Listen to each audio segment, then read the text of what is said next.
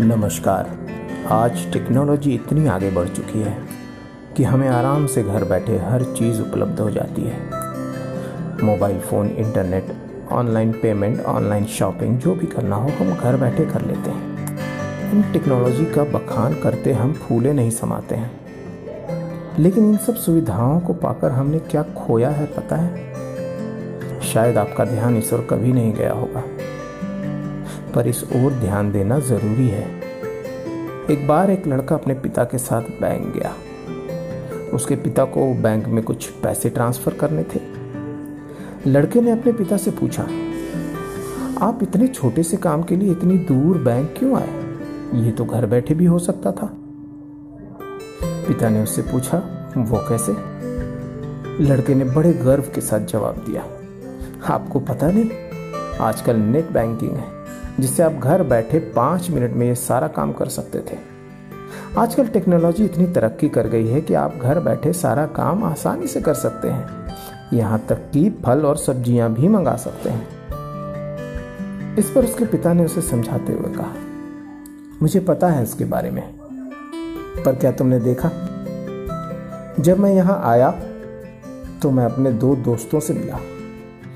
उनका हालचाल पूछा बैंक के कर्मचारियों से मिला जो मुझे वर्षों से जानते हैं। उनसे मिलकर उनके बारे में पूछा, क्या ये सब घर बैठे हो पाता? अच्छा ठीक है। मैं शाम को घर से बाहर निकलता हूँ, सब्ज़ियाँ लेता हूँ, फल लेता हूँ। इससे दो काम होते हैं। एक तो उन गरीबों का पेट भरता है जो सड़क किनारे फल, सब्ज़ियाँ लगाए, घंटों से इंतज़ार में बैठे रहते हैं। दूसरा, मेरा सैर करना भी हो जाता है। तुम्हें याद है जब तुम्हारी माँ को सड़क पर अचानक चक्कर आ गया था तो किराने वाले गुप्ता जी ने घर पहुँचाया था, क्योंकि वो हमें जानते थे। और एक बार जब मैं बहुत बीमार पड़ गया था तो वही फल वाला मेरे घर तक आया था फल लेकर। वो मेरे पास बैठा। मेरा हालचाल पूछा, मुझसे बातें की। क्या ऑनलाइन स्टोर वाले ऐसा करेंगे? ये जनरल स्टोर वाले, फल वाले, सब्ज़ी वाले, मेडिकल स्टोर वाले, ये सब हमसे हैं, और हम इनसे हैं। इंसान का इंसान के साथ संपर्क ज़रूरी है। एक दूसरे से मिलना, बात करना ज़रूरी है। हम अकेले घर में बैठे बैठे अगर सारी चीज़ें प्राप्त कर लेंगे तो हमारी दुनिया सिमट कर रह जाएगी। और एक दिन ऐसा आएगा, जब हमें कोई नहीं जानेगा, हम अकेले रह जाएँगे। यह सुनकर उस लड़के की आँखें खुल गई।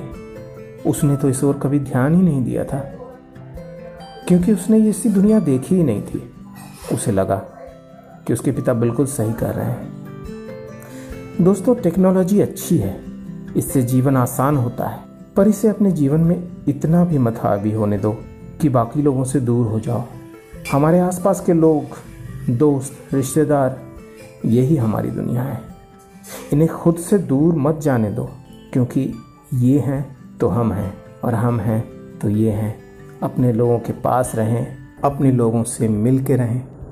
नमस्ते